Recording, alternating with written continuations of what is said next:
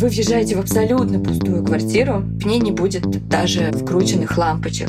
Слава богу, там будет унитаз с обогревающим сиденьем. Через какое-то время ты учишься сам заходить в поезд, аккуратненько ставить руки, ноги в нужные места и силой вдавливать пятой точкой людей, трамбовывая их внутрь вагона.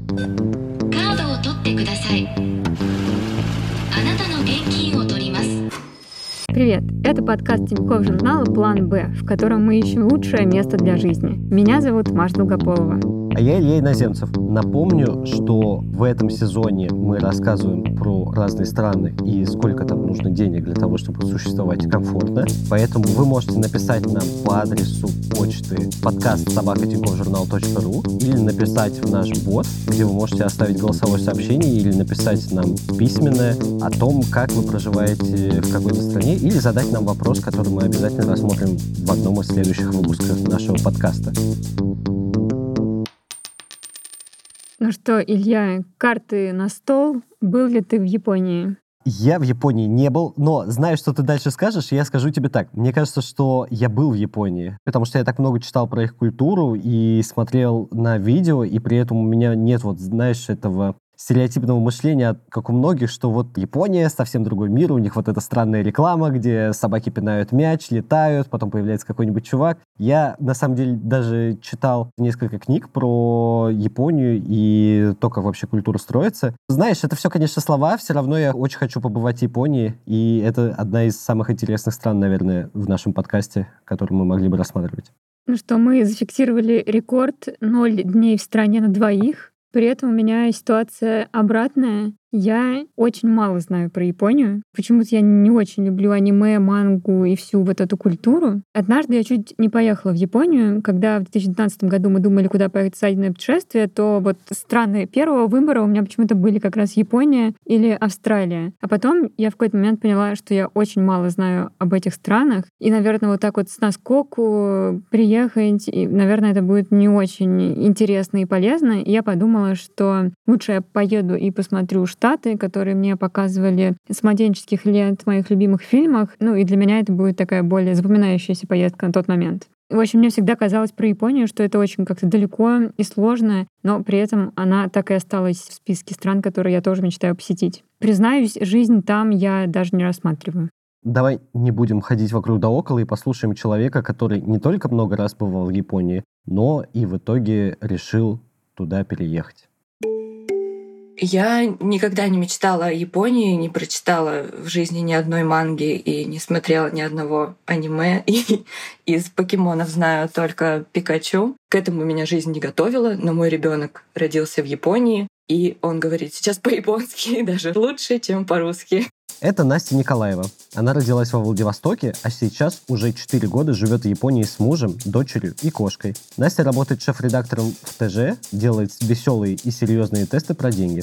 И, в общем, Япония никогда не входила в страну моей мечты, но четыре с половиной года назад мы подумали, что нужно поехать на год куда-нибудь пожить, чтобы отдохнуть от родины и всего, что в ней происходит. Мой муж японовед по образованию, он говорит по-японски, работает он разработчиком. Ему просто попалась вакансия в японском стартапе. Мы до этого бывали в Японии по три месяца. Это максимум, который ты можешь здесь провести по туристической визе. А тут как бы вау, провести целый год, еще и в Токио. Прекрасно. Конечно же, поехали. Когда прошел год и наша виза заканчивалась, нужно было думать, что делать дальше. Мы как-то посмотрели друг друга и решили, что как будто ехать обратно что-то пока не хочется. Останемся еще на год. А потом нам дали визу на три года, и вот наш год длится уже почти пять лет. Муж Насти переехал по рабочему офферу, а Настя вместе с ним. Это простой способ переехать сюда на долгий срок. А есть ли другие варианты? Вообще люди здесь с точки зрения Японии делятся на японоведов и неяпоноведов. это те, кто говорят по-японски, и те, кто не говорят по-японски. Если вы говорите по-японски, то, в принципе, вы можете найти здесь работу в той сфере, которая вам интересна. Если вы не говорите по-японски, то здесь, наверное, как везде, есть два пути. Это языковая школа. Есть языковые школы, которые дают визы, и вы можете приехать сюда, начать с языковой школы и потом постепенно выучить язык и там получить дальше уже рабочую визу и так далее. И второй путь — это, конечно, ай ти, либо международные всякие огромные корпорации консалтинговые и финансовые, типа McKinsey и так далее. Иностранцы, с которыми я сталкиваюсь, в основном они все из этой сферы. Конечно, есть еще путь приехать сюда учиться. Здесь есть тоже магистратуры, в том числе англоязычные. Сюда можно приехать работать моделью также. Можно всегда стать мужем или женой японца.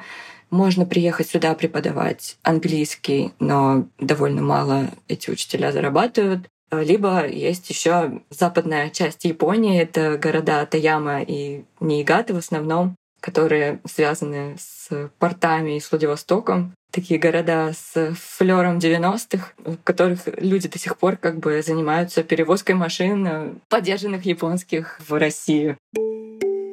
Тейк про японский язык, мне кажется, вообще довольно объяснимым. Я смотрел на рейтинг самых сложных языков относительно грамматики, и японский в этом рейтинге на седьмом месте.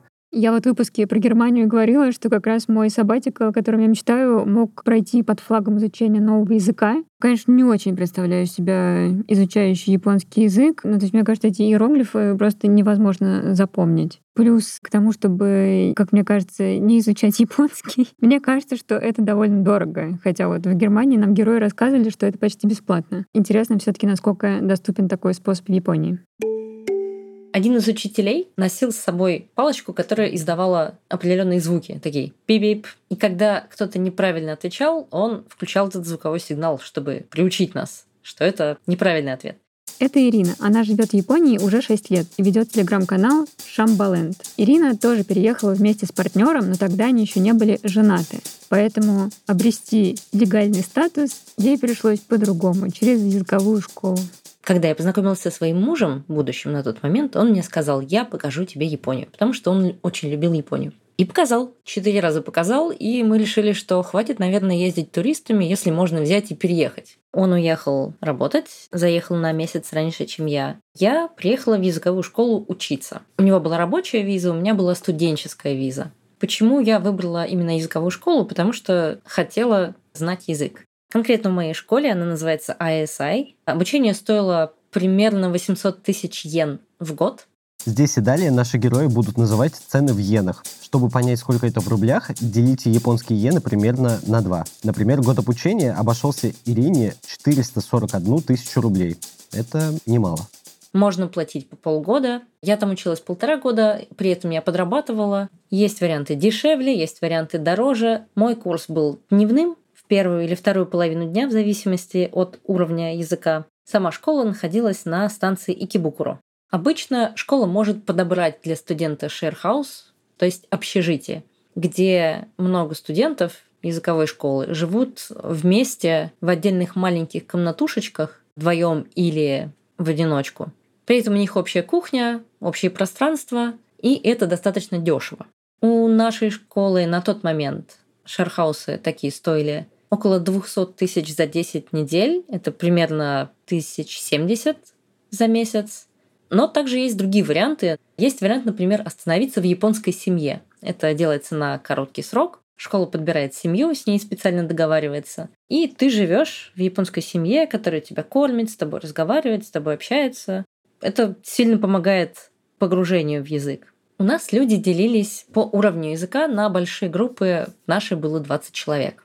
Было очень мало устной практики, потому что двадцать человек за время занятий сильно много каждый сказать не успеют. Пять дней в неделю было пять разных учителей. Была преподавательница, которая говорила очень медленно, как будто общается и преподает язык детям. Каждый диалог, который она хотела как-то с нами проиграть, она записывала очень медленно на доске по слогам и прикрепляла к репликам картинки с Микки, Бинни и Дейзи. На занятиях с ней мы не говорили вообще, мы просто смотрели, как она расклеивает портретики и очень медленно пишет. Это какой-то сюр, это просто абсурдный цирк происходил на некоторых занятиях. Некоторые занятия, впрочем, были очень интересными. Один из преподавателей, в годах мужчина, ему лет пятьдесят или шестьдесят, рассказывал нам, как играет Dragon Quest, рассказывал смешные истории, показывал нам какое-то очень старое древнючее аниме, распечатывал нам транскрипт этого аниме, и мы проходили, и он удостоверялся, что мы все поняли. Также наша школа вывозила нас бесплатно в Диснейленд один раз в год и вывозила на всякие культурные штуки, типа посмотреть сакуру. При этом день запланирован, все должны ехать. Если пошел дождь, снег, ураган, тайфун, все должны хотя бы приехать на место, а там сфотографироваться. Еще очень важный момент в обучении в языковой школе – это посещаемость. Это очень глупо, никому не нужен результат, всем нужна посещаемость. Потому что именно по критерию посещаемости делается вывод, насколько ты делаешь то, что написано в твоем статусе визы. Если ты пропускаешь уроки, значит, ты не учишься, значит, студенческая виза тебе не нужна. Как только моя программа обучения заканчивается, все, до свидания. Таким образом, я могу взять студенческую визу до двух лет. Больше мне ее, в принципе, не дадут. Так что, в принципе, я не рекомендую закрепляться в стране через языковую школу. Но, тем не менее, находясь в стране, найти работу гораздо проще, чем проводить собеседование из-за рубежа. Вот я услышала про посещаемость и, конечно, вздрогнула. То есть я вот и на работе не люблю вот эти формальности с рабочими часами. Вам надо что, результат? Или чтобы я на стуле сидела положенное количество часов? То есть мне кажется, как бы либо одно, либо другое. Ну, меня кроме часов пугает еще то, что по учебной визе у тебя в конце есть знание языка, но как будто бы нет еще каких-то путей. Еще меня пугает бюрократия. Наверное, очень много времени приходится тратить на работу с документами. Давай послушаем, правда ли это так. За все это время мы не столкнулись ни разу с какой-то бюрократической проблемой, которую мы не могли бы решить.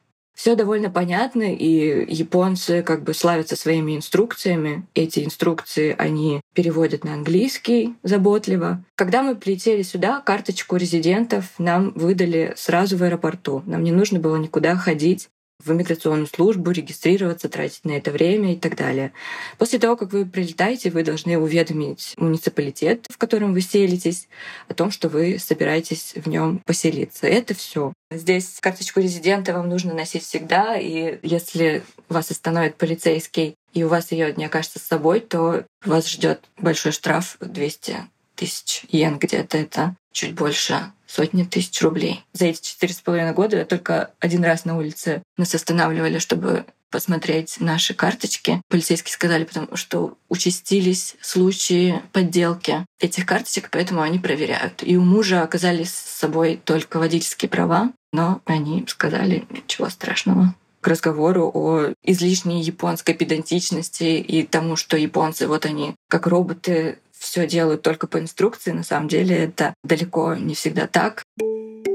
Окей, видимо, с бюрократией не все так плохо. А как тогда закрепиться в стране надолго, чтобы не думать о потере визы? Паспорт в Японии можно получить, и в какой-то мере это даже проще, чем получить вид на жительство. Чтобы получить паспорт, тебе нужно отказаться от своего паспорта, и к такому шагу я пока не готова. Поэтому мы будем пробовать подаваться на вид на жительство. Здесь есть три пути его получения. Для простых людей нужно прожить в Японии десять лет. Будет большим плюсом, если вы будете все это время или большую часть этого времени работать в одной компании у одного работодателя, не будете часто менять работодателя. Второй путь — это бальная система. Насколько я понимаю, это не очень давно здесь появилось. В основном максимум баллов там ты получаешь за количество налогов, которые ты платишь. Плюс учитывается твоя профессия, есть ли у тебя дети, говоришь ли ты по-японски, там тоже учитывается. В общем, это такое твое резюме, которое рассчитывается по баллам. И если у тебя достаточное количество баллов, то ты можешь получить вид на жительство. И третий путь — это путь ай ти. У них какая-то своя система, и они вообще получают вэ эн жэ довольно быстро. Но мы по этому пути пойти не можем, потому что, несмотря на то, что муж работает разработчиком, но он, образование у него филологическое, для японцев это неприемлемо. Вы должны предъявить ай ти как бы диплом, чтобы претендовать на вот этот третий путь. Поэтому, да, мы будем стараться по вот этой бальной системе пойти. В моем случае у у меня чисто теоретически набирались нужное количество баллов на хайскилл визу, но я предпочла пойти более простым путем, так как я замужем за тоже перманентным резидентом Японии, с которым я, собственно, приехала. Три года в браке, и я могу подаваться на ПМЖ. Так я, собственно, и сделала. Минимум документов, максимум эффективности. Несмотря на то, что Ирина вышла замуж за резидента и именно так легализовалась, поработать в Японии она тоже успела, когда была студенткой. Да, по студенческой визе можно работать, но есть ограничения.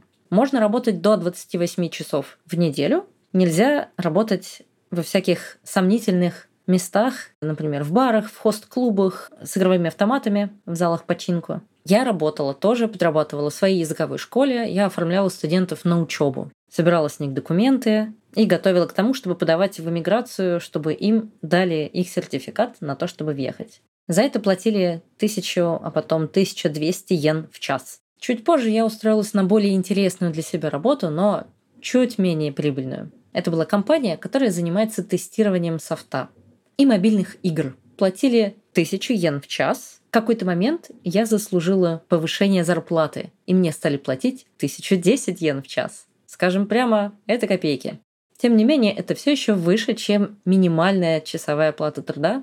Для каждого района она установлена своя, но всегда примерно девятьсот - девятьсот пятьдесят йен в час. Это для Токио, например. Я слушала эти числа и возмущалась, почему так мало. То есть я была уверена, что в Японии люди, конечно, шикуют. Если, конечно, оценивать формально, то официальный прожиточный минимум в восемьдесят тысяч рублей сравним с московским прожиточным комфортиумом. Но меня все-таки несколько шокирует, что прожиточный минимум получаешь на не самых плохих работах. То есть, как бы, чтобы это получить, все-таки приходится, ну, как-то нормально так поработать. Я на самом деле думаю, что в данном случае дело в знаменитой японской корпоративной культуре. У меня вот недавно знакомый спрашивал совета, нормально ли выглядит письмо в адрес японских партнеров. И там письмо, оно выглядит следующим образом. Там обращение, оно идет явно к экспату, который работает в японской компании, но все равно соблюдается местный этикет. И вместо условного Эндрю там идет обращение Эндрю-сан. И дело еще в том, что у этого Эндрю-сана спрашивают разрешение на общение с его подчиненным. Мне кажется, ты просто хотела, чтобы к тебе тоже обращались Илья-сан. Поиск работы в Японии делится на два больших чанка. Первый — это поиск работы как синсоцу, как только выпустившийся человека из университета, и отдельно люди с опытом работы, которые ищут новую работу. Существует ритуал, существует дресс-код. Ты должен постучаться в комнату определенное количество раз, сделать определенные движения, аккуратно сесть, поставить чемоданчик там, где все его ставят, отвечать на одни и те же вопросы, готовиться к ним. И не дай бог, ты пропустишь какую-то часть ритуала, это все заметят, будет нехорошо. То, что касается вот этой корпоративной культуры, по рассказам не советую никому с ней сталкиваться, потому что это все очень сильно непонятно и очень сильно олдскульно, кажется, порой довольно унизительно. И непонятно, зачем вообще в эту сферу приходить. Это все в основном большие японские компании, в которых, мне кажется, довольно мало иностранцев, поэтому какое-то послабление всех этих бесконечных поклонов на работе и культуры симпаев, вот этих того, что у тебя есть старший товарищ, ты как бы за ним хвостиком ходишь. Это все это постепенно сходит на нет, но все равно продолжает существовать.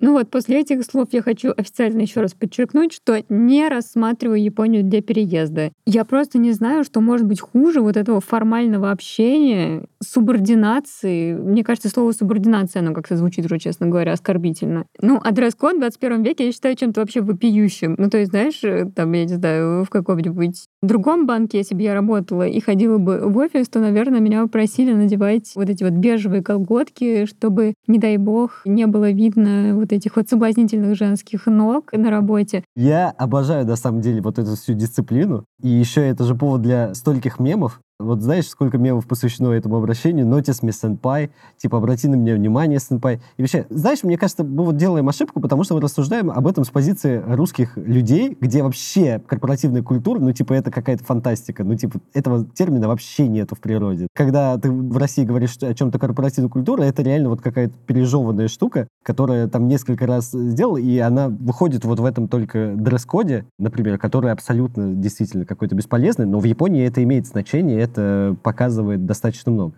Мне кажется, что вообще в Европе это тоже есть, и в азиатских странах такого тоже полно. Маша, тебе понравится, что в Японии есть длинные выходные два раза в год. Это есть золотая неделя в марте и в августе. Тоже долгие выходные. Но здесь отпуск официальный десять дней, по-моему, в год. За длинные выходные респект. Классно, что там об этом думают. Но в сумме, вот так, если все-таки подойти практически и все подсчитать, в сумме получается двадцать четыре дня, четырнадцать из которых ты еще не можешь подвинуть. В общем, с Россией, с российскими выходными, отпусками мало, конечно, кто может посоревноваться, но продолжим про работу. При поиске работы нужно еще понимать, что некоторые позиции могут по-разному называться в разных странах. Например, я геймдизайнер в России, в Японии все те же функции выполняет геймпланер. А геймдизайнер — это человек, который картинки рисует. На этом можно сильно погореть. Приходишь к рекрутеру и говоришь: я геймдизайнер, а он тебе: покажите портфолио, пожалуйста, с вашими концепт-артами. Зарплаты в стране низкие. То есть позиции где-то entry-level от три с половиной до пяти миллионов йен до налога — это вот входной уровень. Жить так сложновато. И если вы не семи пядей во лбу, то, в общем-то, это уровень, на который вы можете рассчитывать. У инженеров размах побольше, у программистов. Здесь тоже многое зависит от скиллов, но в целом до десяти миллионов вполне реально. Уровень дохода у меня чуть выше среднего, но надо пояснить, что это редкость. Геймдев в Японии вообще очень низкооплачиваемая индустрия, очень суровая в плане переработок. Стремиться сюда не нужно. Равно как не нужно стремиться рисовать аниме, быть мангакой. Все вот эти вот фантазии нужно оставить за пределами Японии, и лучше о них не вспоминать никогда. Ладно, пока я забираю свои слова о том, что в Японии маленькие зарплаты. Мне кажется, нет смысла оценивать доходы в отрыве от расходов, и я предполагаю, что стоимость жизни там, в Японии, он может напугать даже самых впечатлительных. Сейчас я живу в Йокогаме, это префектура Канагава, соседняя с Токио, но по факту до центра Токио мне полчаса на поезде. Это близко. Квартиры на одного человека можно смотреть, ну, примерно от восемьдесят тысяч в месяц йен, на двоих от сто тысяч тоже в месяц. И мы сняли квартиру недалеко от работы, там было сорок квадратных метров, и платили мы за нее сто тысяч в месяц примерно, это без учета коммуналки.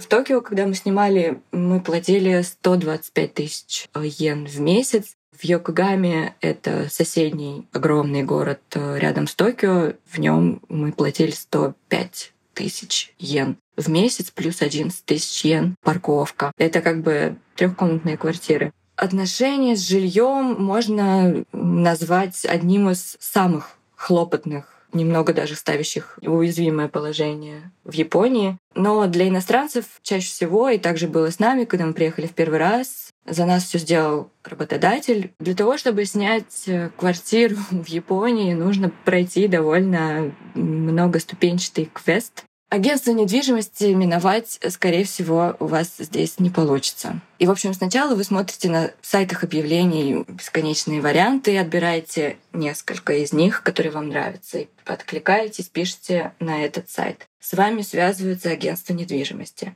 Вы приезжаете в агентство недвижимости, заполняете анкету, в которой вы рассказываете, кто вы, где вы, где вы работаете, что вы ищете, сколько вас и так далее. Потом вам могут предложить еще варианты, и, в общем, агент сажает вас в свою машину и возит вас по всем этим вариантам и показывает вам все эти квартиры.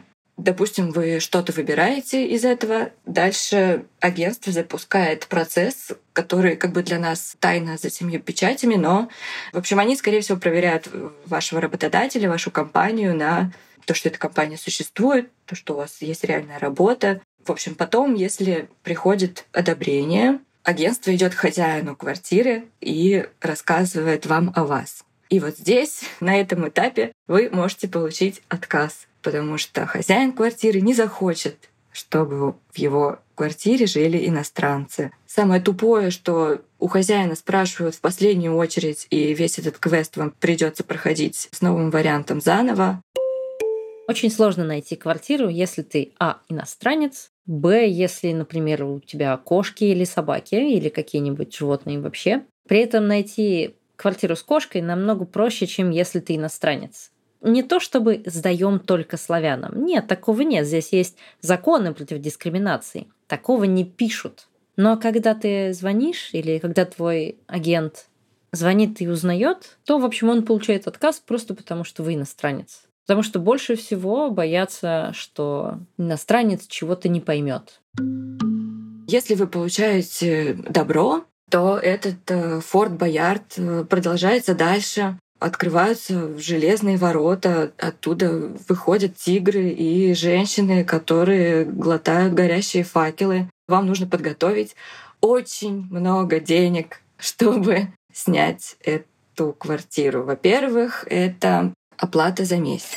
Во-вторых, это депозит.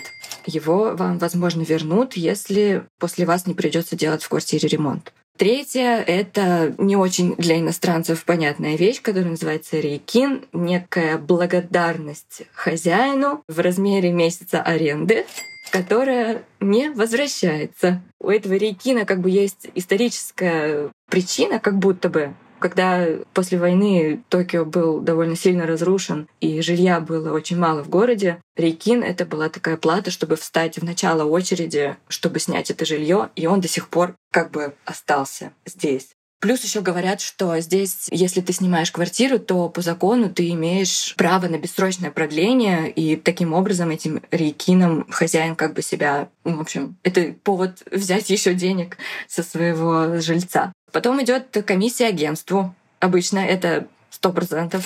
Плюс у вас должен быть гарант. Обычно им выступает компания-работодатель или какой-то ваш знакомый японец.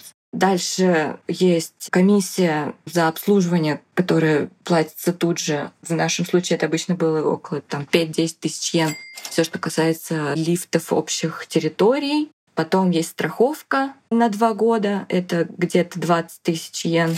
Новые ключи — это где-то тридцать тысяч йен. И уборка квартиры, за которую платит человек, который въезжает в квартиру. Тоже довольно странный порядок вещей. И в нашем случае это выходило всегда где-то в пятьдесят тысяч. Сначала цены на недвижимость кажутся небольшими. Ну, то есть трёшка в Токио за семьдесят тысяч. Но получается, если снимать трёшку в Токио за семьдесят тысяч, то на руках нужно иметь как минимум четыреста девяносто четыре тысячи рублей. Но и этого не хватит, чтобы начать жить в квартире. На этом квест, кстати, не заканчивается, потому что вы въезжаете в абсолютно пустую квартиру, то есть в ней не будет даже вкрученных лампочек. Я уже не говорю о печи, холодильнике, но, слава богу, там будет унитаз обязательно с обогревающим сиденьем. Это, конечно, большой плюс, что вы въезжаете в абсолютно пустую квартиру, но вам ее нужно обставить, то есть вы не можете просто заехать и в ней начать жить, потому что вам нужно подключить газ, вам нужно подключить свет, вам нужно подключить воду, и все это сделать самостоятельно.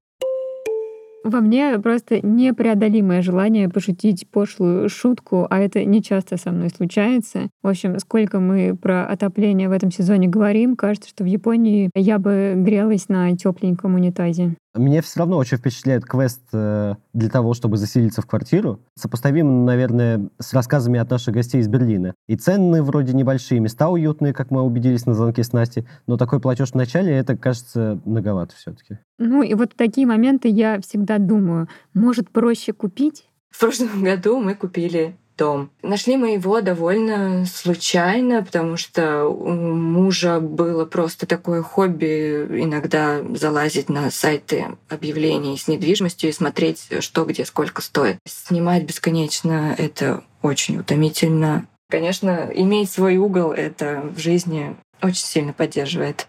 Купить что-то в Токио или купить что-то в так называемом Большом Токио — это соседние префектуры, мне кажется, не представляется возможным, потому что в двадцати районах Токио средняя цена шестьдесят миллионов йен. В среднем это тридцать пять миллионов рублей, и цены после этих двух ковидных лет довольно сильно выросли. В основном японцы покупают жилье в ипотеку. Ипотека здесь очень доступная, она в основном один процент или там чуть больше одного процента. Дома передаются, перепродаются следующим владельцам вместе с ипотекой. Нам, как иностранцам, ипотека не положена, ну и плюс не очень всегда хотелось ввязываться в ипотеку. особенно за границей. Поэтому все это время мы, конечно, старались экономить и копить, чтобы когда-то иметь возможность что-то купить. И вот муж сидел на одном из этих сайтов, и ему попалось объявление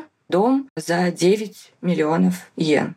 Присылает мне объявление, и мы стали его смотреть. Он говорит, давай просто съездим, посмотрим, что нам как бы мешает. Мы съездили и посмотрели, оказалось, что это очень добротный дом, которому около сорок лет. Он довольно запущенный был, заросший бамбуком, потому что в Японии очень бурная фауна и флора, и вообще все. Но он целый. Мы встретились с агентом, который этим домом занимался, и говорим, ну вот, кажется, мы готовы этот дом купить. И он пошел к хозяйке. А хозяйка возьми, да, и говорит, а я вам уступлю за пять. И мы купили этот дом за пять миллионов йен. Мне кажется, это абсолютно беспрецедентная история, потому что здесь в округе абсолютно никто никогда не купил свое жилье за столько денег. Мы находимся в получасе езды на метро от станции Синдзюку. Это один из главных злачных токийских районов. Это очень удобно. Здесь рядом станция метро. При этом здесь у нас как бы лесок под боком. И к нам приходят здесь тануки и хакубисин. Это такие местные ребята. Тануки — это енотовидная собака с полосатым хвостом и со смешной мордой. Чтобы въехать в этот дом, мы потратили где-то пять с половиной миллионов йен, чтобы обновить здесь то, что нужно было обновить. Половиной миллиона из этого — это работа строителей, потому что, как вы понимаете, труд здесь ценится очень высоко, и все здесь должны получать достойную зарплату. И мы вызывали проверку его устойчивости. И, как вы понимаете, здесь актуальный вопрос, чтобы ваш дом выстоял в случае чего. Слышно сейчас просто ровно пять вечера, а в пять вечера в большинстве муниципалитетов происходит проверка системы оповещения о стихийных бедствиях. Здесь всегда играет музыка. Таким образом, просто каждый день проверяется, что система работает исправно. И, надеюсь, не случится какого-нибудь землетрясения, пока мы с вами разговариваем. Япония очень сейсмоопасная. Нужно смотреть на год постройки здания, на материалы. Стандарты строительства с каждым годом улучшают. Старые квартиры могут быть ощутимо дешевле, но менее безопасны. До тысяча девятьсот восемьдесят первого года квартиры лучше не смотреть. Здесь нужно, наверное, пояснить, что японцы не любят и вообще не предпочитают заезжать в чьи-то старые дома. Вообще в Японии довольно много брошенного жилья, особенно в префектурах других, не в, не в Большом Токио. Есть иностранцы, которые уже открыли эту золотую жилу очень дешевого японского жилья, но не токийского, а японского. Приезжают, да, и покупают его. Можно за миллион рублей себе какую-нибудь квартирку классную купить в двух часах езды от Токио.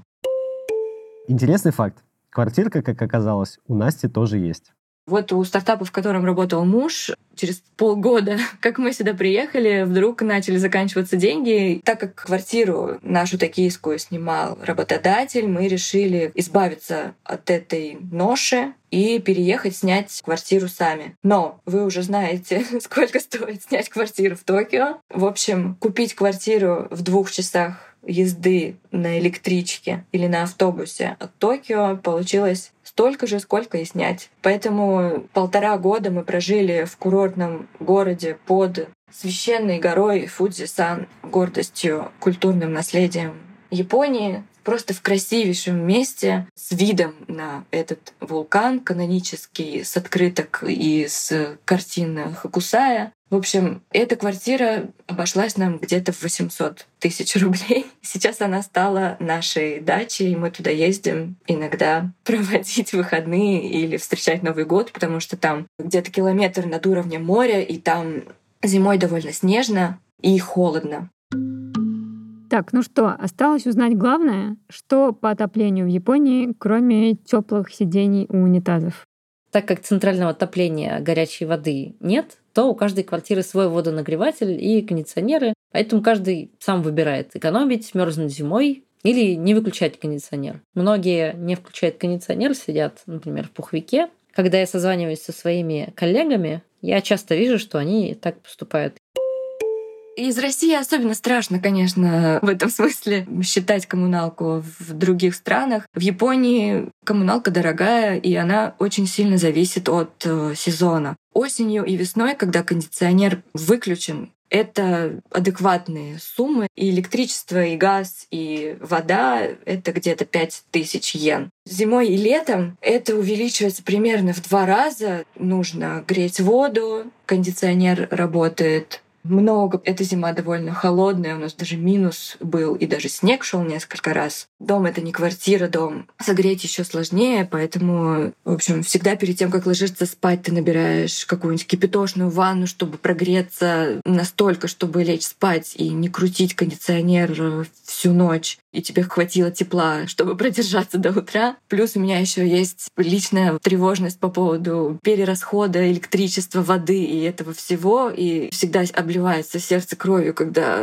там я знаю, что приезжают россияне сюда жить, и у них кондей крутится просто круглыми сутками бесконечно, и я так не могу. Получается, что в январе счет у нас где-то десять тысяч газ, десять тысяч электричество, плюс пять тысяч — это интернет, плюс восемь тысяч — это вода. Немного факт-чека и душного сравнительного анализа. По словам Насти, в худший месяц, а это январь, за газ, электричество и воду вышло десять плюс восемь тысяч йен, ну, то есть почти десять тысяч рублей. Самые хорошие сезоны, по ее же словам, выходят примерно пять тысяч йен или две тысячи восемьсот рублей. Если учитывать, что холодных месяцев меньше, чем теплых, то в среднем будет где-то пять-шесть тысяч рублей в месяц. И это за целый дом. Сравним с Москвой и Россией. Осенью в тэ жэ вышла дата исследования про цену коммуналки. По нему в Москве средняя коммуналка была около девять тысяч двести рублей, а по России около пять тысяч триста. На днях мне за мою московскую двушку в пятьдесят два метра пришел счет одиннадцать тысяч пятьсот девяносто два рубля. Но стоит, конечно, оговориться, что, наверное, мои квартиранты, как я поняла, изо всех сил отапливают квартиру теплыми полами и, как они мне сказали, очень любят принимать ванну горячую. А вот Настя, наоборот, старается не тратить лишней энергии и наливает горячую ванну исключительно для того, чтобы не включать кондиционер ночью. Ну и в целом экономит изо всех сил. В России по фиксированным тарифам двушку нагреют до двадцати восьми градусов, ну и потом еще вы немножко их подтопите теплыми полами. При экономном японском потреблении содержать двушку в Москве все же в год выйдет в полтора раза дороже, чем дом на окраине Токио. Я считаю, что тема коммуналки раскрыта, и предлагаю перейти к налогам. В Японии на них тоже обращаешь больше внимания, так как платишь сам. Налоги вы будете видеть везде, как во всем цивилизованном мире. Вы придете в магазин, и там будет ценник с налогом и без налога. А в магазине еда и напитки облагаются эн дэ эс восемь процентов, а алкоголь и рестораны — это десять процентов. Также раз в год десять процентов от дохода вы платите так называемый городской налог.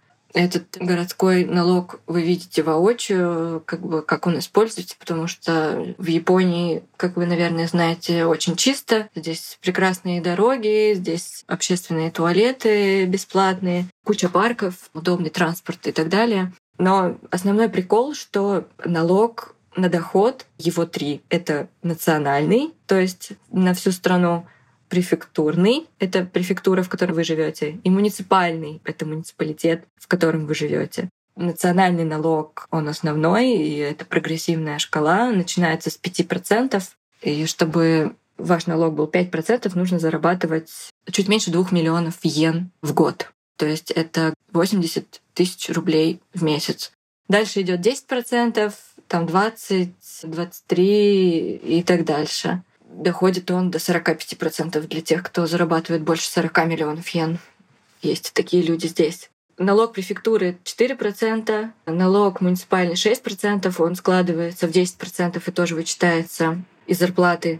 В прошлом году, как оказалось, из-за того, что переезжали, мы несколько раз заплатили один и тот же налог, и этого не заметили. И нам позвонили из налоговой и сказали: вы знаете, вы переплатили нам налогов, поэтому, пожалуйста, приезжайте, мы вам вернем ваши деньги. Мне кажется, здесь есть еще интересная такая штука, которая называется фурусато. Это возможность отправить часть своего налога в какую-то префектуру. То есть таким образом ты поддерживаешь префектуру, какое-то производство или сельское хозяйство или какой-то местный бизнес в этой префектуре, а в ответ она тебе присылает какие-нибудь прекрасные, приятные подарки в виде благодарности. Например, если это будет остров Хоккайдо, вы получите ящик свежайшего какого-нибудь гребешка. Если это будет там префектура Сидзуока, вы получите там какие-нибудь корни васаби свежайшего только что из грядки. Если это Окинава, Окинава — райский курортный остров, то там вы можете даже получить неделю аренды жилья какого-нибудь курортного или билеты на самолет туда даже. Мне кажется, что это очень удобная штука, и мы тоже ей пользуемся.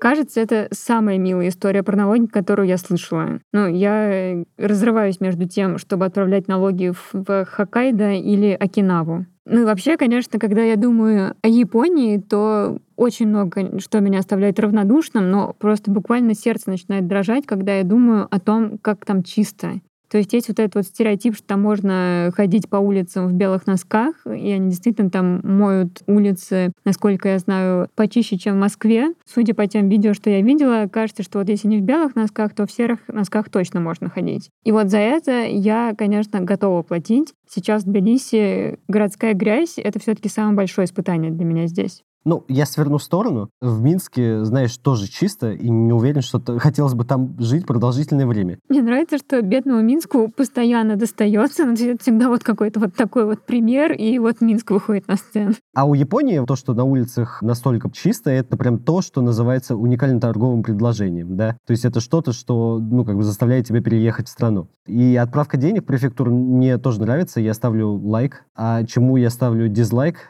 Я поставлю налогом, потому что там они, ну, приличные, около тридцать процентов получается. Что тогда там с медициной? Страховка здесь обязательно для всех, и оформить ее, претендовать на нее могут все. Если вы работаете в компании, то этим занимается компания, и через компанию вы ее оформляете. Если вы студент или у вас самозанятость, то вы через государство все это делаете. Когда вы приходите в больницу, для всех это одинаково. семьдесят процентов берет на себя страховая, вам остается тридцать процентов. То есть вы всегда и после приема, и когда вы покупаете лекарства в аптеке, вы платите тридцать процентов от стоимости этого всего. Прием врача в среднем мне все это время обходился около полутора тысяч йен. Это вот эти тридцать процентов. То есть это около восьми сотен рублей.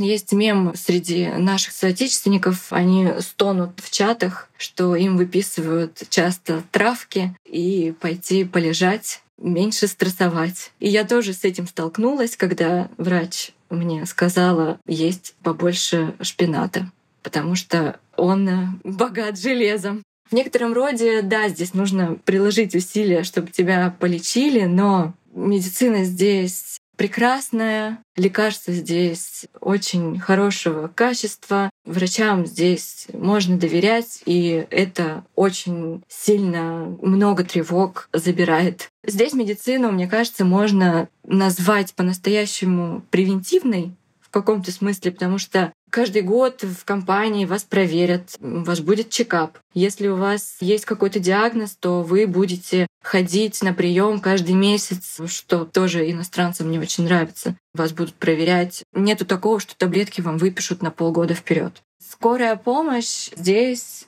судя по тому, что пишут люди, которые с ней сталкивались, здесь предназначена для тяжелых состояний, для серьезных состояний. Если у вас высокая температура, то вы сбиваете эту температуру и на следующий день идете к врачу.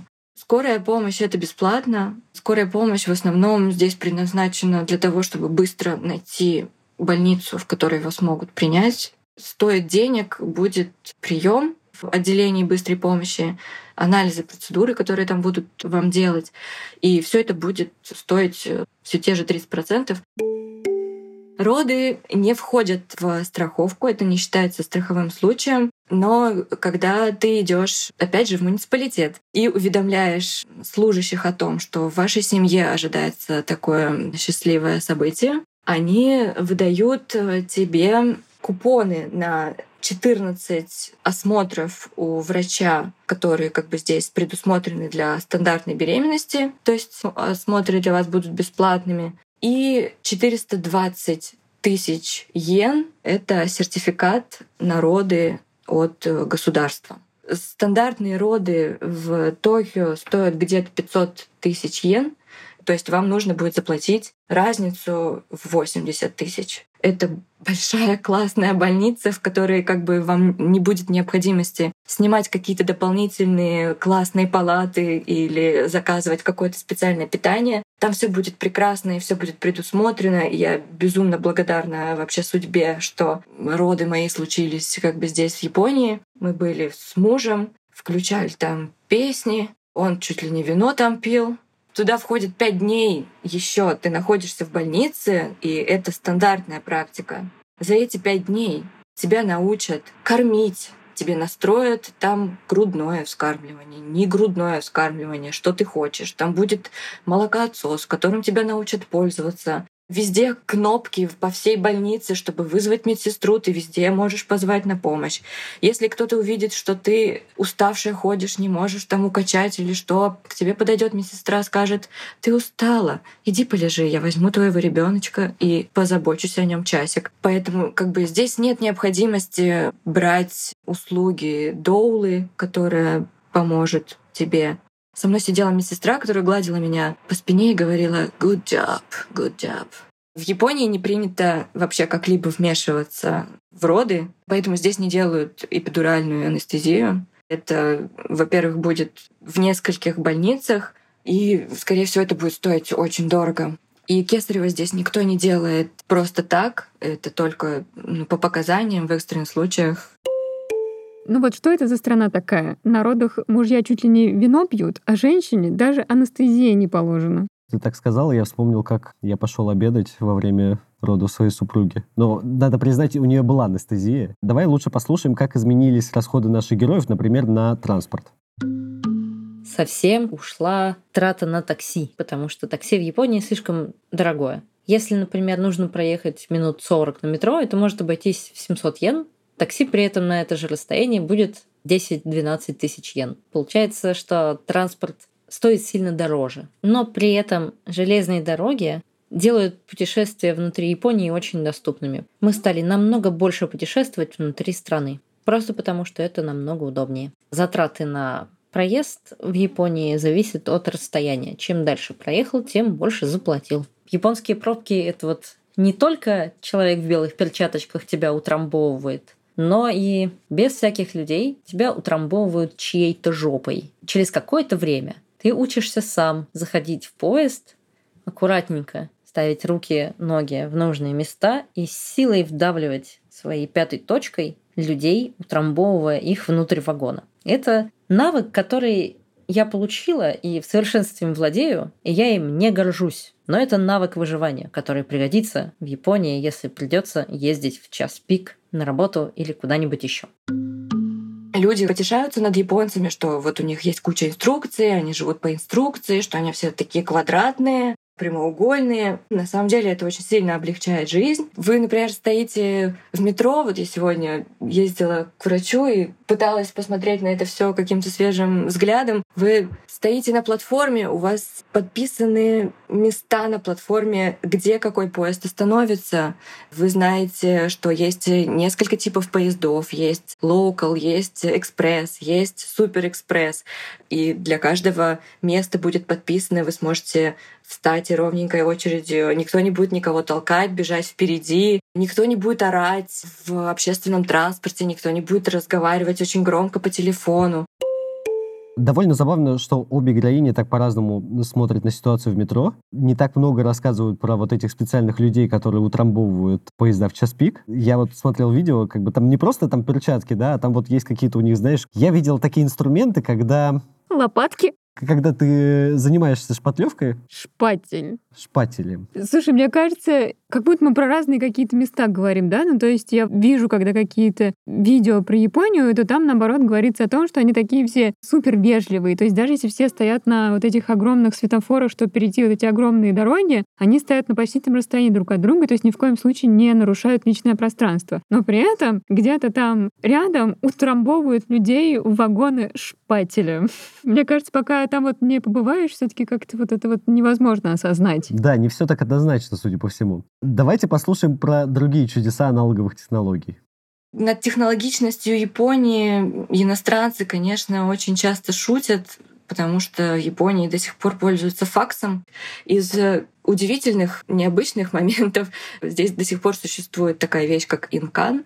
Инкан — это маленькая такая печать, на которой написано твое имя и которая как бы служит тебе аналогом подписи твоей. Инкан нужен, например, в банке, или инкан нужен, когда ты оформляешь какие-то серьезные вещи, типа когда покупаешь вот дом, например. Его постоянно еще забываешь, его надо постоянно с собой носить, он пересыхает, с ним еще нужно носить такую промокашку с чернилами, куда ты его макаешь. Но вы должны сходить в муниципалитет, опять-таки, и заверить, что это именно ваш инкан, что только вы можете этим инканом пользоваться.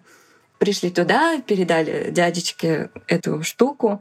Он сказал: а как ее читать? И я говорю: ну вот, видите, ну вот тут как будто вот Анастасия. Примерно можно прочитать. Он говорит: ну ладно, приходите через час, я вам все выдам. Через час мы приходим, и он говорит: вообще не так читается. Во-первых, не по горизонтали, как вы мне сказали, а по вертикали. Во-вторых, вот смотрите, я вам сейчас покажу. Он действительно рассмотрел под лупой, как там написано мое имя. И я, чтобы не мучиться каждый раз, наклеила себе на этом инкане сверху наклейку, что это как бы верх. Правильно ставить вот так. Ну, я думаю, что ничего безумнее этого мы уже про Японию не услышим. Ну, просто какой хоть инкан? Ну, то есть вот эти туалеты очень технологичные, как будто мы в две тысячи двадцать третьем году, при этом документы подписываешь чуть ли не сургучной печатью, и вот еще кровью можно полить сверху. А я вот с тобой здесь не соглашусь, Маша. Я вот, во-первых, факс очень люблю, потому что любой, вот знаешь, предмет, что принтер, что факс, который, предмет, который вот выдает вот эту теплую бумагу, вот это, вот, знаешь, приятное ощущение, когда ты вот это держишь. А факс еще, знаешь, он долго так тебе протягивает, и, получается, ты долго держишься за этот теплый листок, пока он там выйдет. Боже, ну почему? Почему у нас теплые сидушки? И вот мы пришли еще к теплой бумаге. Нет, ну я не могу вообще. Я понял, что мы вот с тобой можем сойтись на том, что мы любим оба тепло. Просто по-разному это как бы ощущаем. Вот. А инкан — это вообще что-то, что мне нужно в жизни, я так понял. И, честно говоря, вот после нашего разговора с Настей я еще полез смотреть, что это такое, как это выглядит, и я подумал: хм, а я могу сделать себе инкан, не проживая в Японии, просто пусть у меня будет, я, может быть, это буду использовать вместо подписи или еще что-то такое. Это, в общем, очень классная традиция, мне это очень нравится, но давай еще узнаем все-таки про будущее. Мне кажется, очень ценным здесь и для очень многих стран, мне кажется, мира это будущее. Это то, как здесь устроена вообще забота о людях, которых здесь живут, удобства людей, которые здесь живут, как здесь устроена инфраструктура, как здесь работает транспорт, какие здесь поезда, как всем этим удобно пользоваться. Здесь туалеты есть повсюду, что здесь вы найдете комнату для кормления своего ребенка без проблем. И еще, если вы когда-нибудь соберетесь в Японию, расскажу вам ситуацию, в которую наиболее часто попадают иностранцы. Нелепую здесь, она касается туалета. В туалете здесь везде всегда есть кнопка emergency. Она иногда закрыта, иногда она устроена как вот так ты должен дернуть за веревочку, и очень часто иностранцы принимают ее за смыв. К ним начинает стучать в туалет какой-нибудь сердобольный работник и спрашивать, все ли у вас там в порядке. Поэтому имейте это в виду. Боже, я так попала однажды с туалетом в метро в Москве. То есть вот эти вот общественные туалеты, я не знаю, почему их так делают, но вот ты всегда в какие-то неловкие ситуации с ними попадаешь. В Париже, например, я там что-то не то нажала или не вовремя вышла, и кабинка начала дезинфицировать себя прямо со мной внутри. Я вот, кстати, мечтаю когда-нибудь купить домой японский туалет, чтобы не выходить подольше. Так, ну все, я думаю, что в этом выпуске мы израсходовали лимит вульгарности до конца сезона. А я считаю, что нет никакой в этом вульгарности, потому что это история про комфорт. Давай поговорим о еде в Японии. Развею сразу два огромных мифа. Японцы едят очень много мяса, наверное, столько же, сколько и рыбы. И японцы едят очень много хлеба. Сейчас даже есть такая проблема в Японии, что умэбоси — это маленькая аккуратная слива, которая кладется на рис. Продажи очень сильно упали, потому что японцы перестают есть рис и предпочитают хлеб. Значит, мы когда приехали сюда и находились в режиме таком экономии, мы себе придумали ограничение, что мы будем тратить на еду не больше десять тысяч йен в неделю. И сейчас нас четверо вместе с кошкой, и мы тратим где-то около двадцать тысяч на еду в неделю. В Японии в основном все едят не дома. Еда не дома очень сильно доступна, и вы можете пойти просто спокойно поужинать за тысячу йен, и это будет вкусно, сытно и разнообразно. В Японии очень сильно облегчает жизнь то, что здесь сами по себе продукты очень вкусные. Ты возьмешь помидор, и он будет пахнуть как помидор. Возьмешь клубничку, и она будет ароматная, как у бабушки на даче. В общем, это гастрономический рай, и каждый здесь найдет все вообще, все что угодно. Вы приходите в магазин и можете купить там мясо кита или конину, или какие-нибудь коренья странные, что еще, лапшу разной толщины и разной длины, куча разных соусов.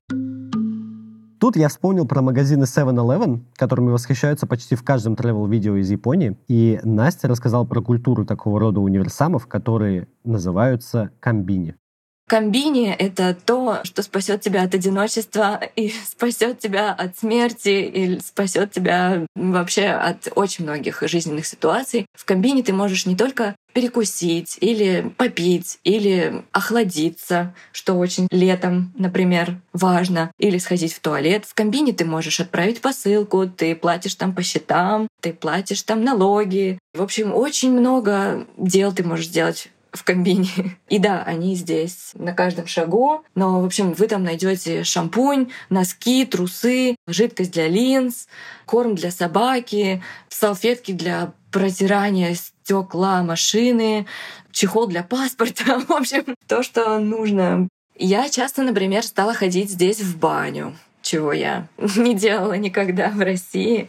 Здесь это, конечно, особая культура. Ты приходишь, там много, несколько всяких ванн с разной всякой водой, с пузырьками, без пузырьков, белая, там с какими-то солями, в общем, которая током бьет тебя, там еще что-нибудь. В Японии великие секонд-хенды. Это подойдет тем, кто тревожится о своем потреблении и не хочется покупать много чего-то нового. И здесь вы можете дешево все купить в секонде, и это, скорее всего, будет все в отличном состоянии, красивое и какой-нибудь еще необычной сумасшедшей формы. Я услышала это слово «комбини» и вспомнила, что читала книжку «Человек-комбини». Это такая крошечная японская история про одиночество и нормальность. Еще вспомнила, что в юношестве зачитывалась книгами Харуки Мураками. Ну, и все вот эти истории, они такие немножко странные. Ну, то есть там вот иногда есть какой-то такой налет мистики, а иногда они бывают, наоборот, очень простые. То есть всегда в этих японских современных историях какой-то такой сюжет, что вот есть маленький человек, он живет одиноко в очень маленькой квартире, заваленной странными японскими вещами, и вот постепенно сходит с ума. И потом находит у себя, например, дома какого-нибудь таракана и начинает за ним ухаживать и живет с ним как и с членом семьи. Вот примерно так я себе представляю, конечно, современную жизнь в Японии. Да, с такой подводкой про тараканов осталось лишь раскрыть вопрос насекомых в Японии.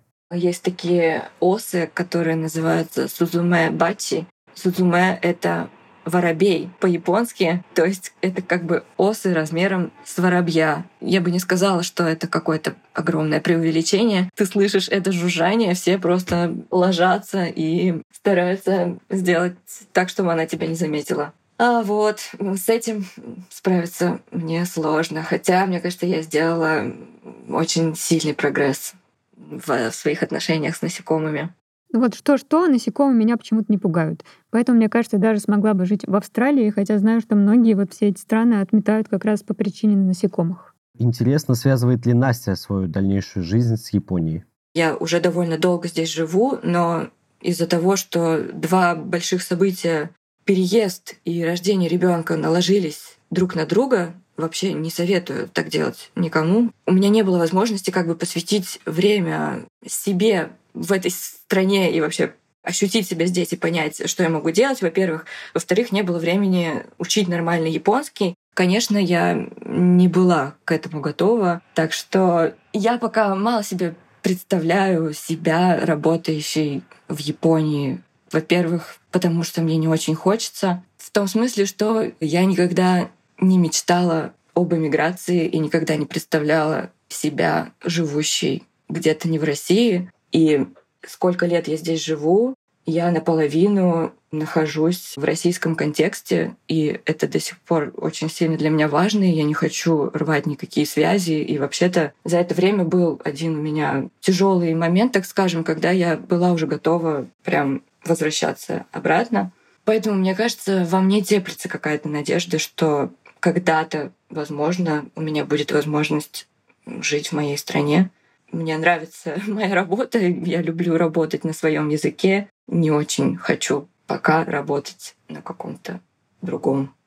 Так как здесь у меня уже растет дочь, и она уже интегрирована в японскую среду гораздо больше, чем я, она входит в японский детский сад. Сейчас срываться и куда-то ехать в новую страну, заново все это делать нет сил. Я иногда, конечно, перестаю понимать, где я нахожусь и почему я нахожусь именно здесь, честно признаюсь. Потому что, ну как, люди едут там куда-нибудь в Европу, там, в Америку. Почему я здесь? Что? Потом я как бы вспоминаю, что мне здесь нравится, мне здесь по-настоящему окей, там, без всякого. И я напоминаю себе, что вообще-то мои родители... Мой родной город находится в полутора часах на самолете отсюда. Вообще-то, если бы мир был нормальным, состоял из нормальных людей, я могла бы очень просто добираться до дома и видеться с родителями. В общем, изредка мне приходится себе напоминать,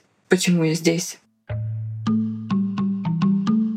Ну что же, на этой грустной ноте можно и завершать наш рассказ. Если бы мир был нормальным и состоял из нормальных людей, наверное, как-то совсем не так мы жили. И третий сезон подкаста «План Б» был про что-то другое. Ну что, Илья, подводи свои итоги. Я могу сказать, что я очень хочу в Японию. И вот после всех этих разговоров я лишний раз убедился, что это, может быть, одна из самых комфортных стран для пребывания. Налоги мне даже уже кажутся сейчас не такими высокими. Я уверен, что там все очень вкусно, все классно выглядит, потому что какой-то, значит, дизайн городской среды до мелочей, он очень продуманный, очень удобный. И туалеты японские, и много природы. Что вообще нужно для счастья еще?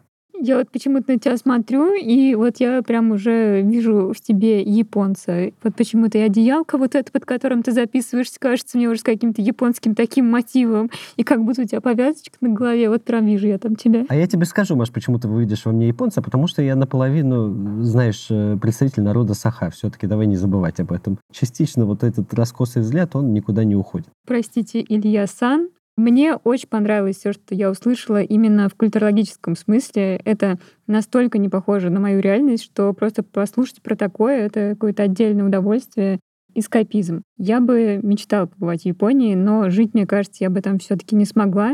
Мне было бы комфортнее, если бы культура была ближе к моей и если бы общество было чуть более мультикультурным. Поэтому я, конечно, вдвойне восхищаюсь нашими героинями, которые не боялись отправиться именно в такую страну, строить свою жизнь там, несмотря на все трудности, и получать от этого удовольствие. Это был подкаст «План Б». Если тоже живете в Японии, присылайте нам войсы в наш телеграм-бот и пишите письма по адресу подкаст собака тинкофф журнал точка ру. И, как обычно, мы будем благодарны вам за звездочки, сердечки и комментарии на всех подкаст-платформах, где мы есть, потому что это позволяет нашему подкасту развиваться, и так о нем узнает еще больше людей. Меня зовут Илья Иноземцев. А я Маша Долгополова. Пока-пока.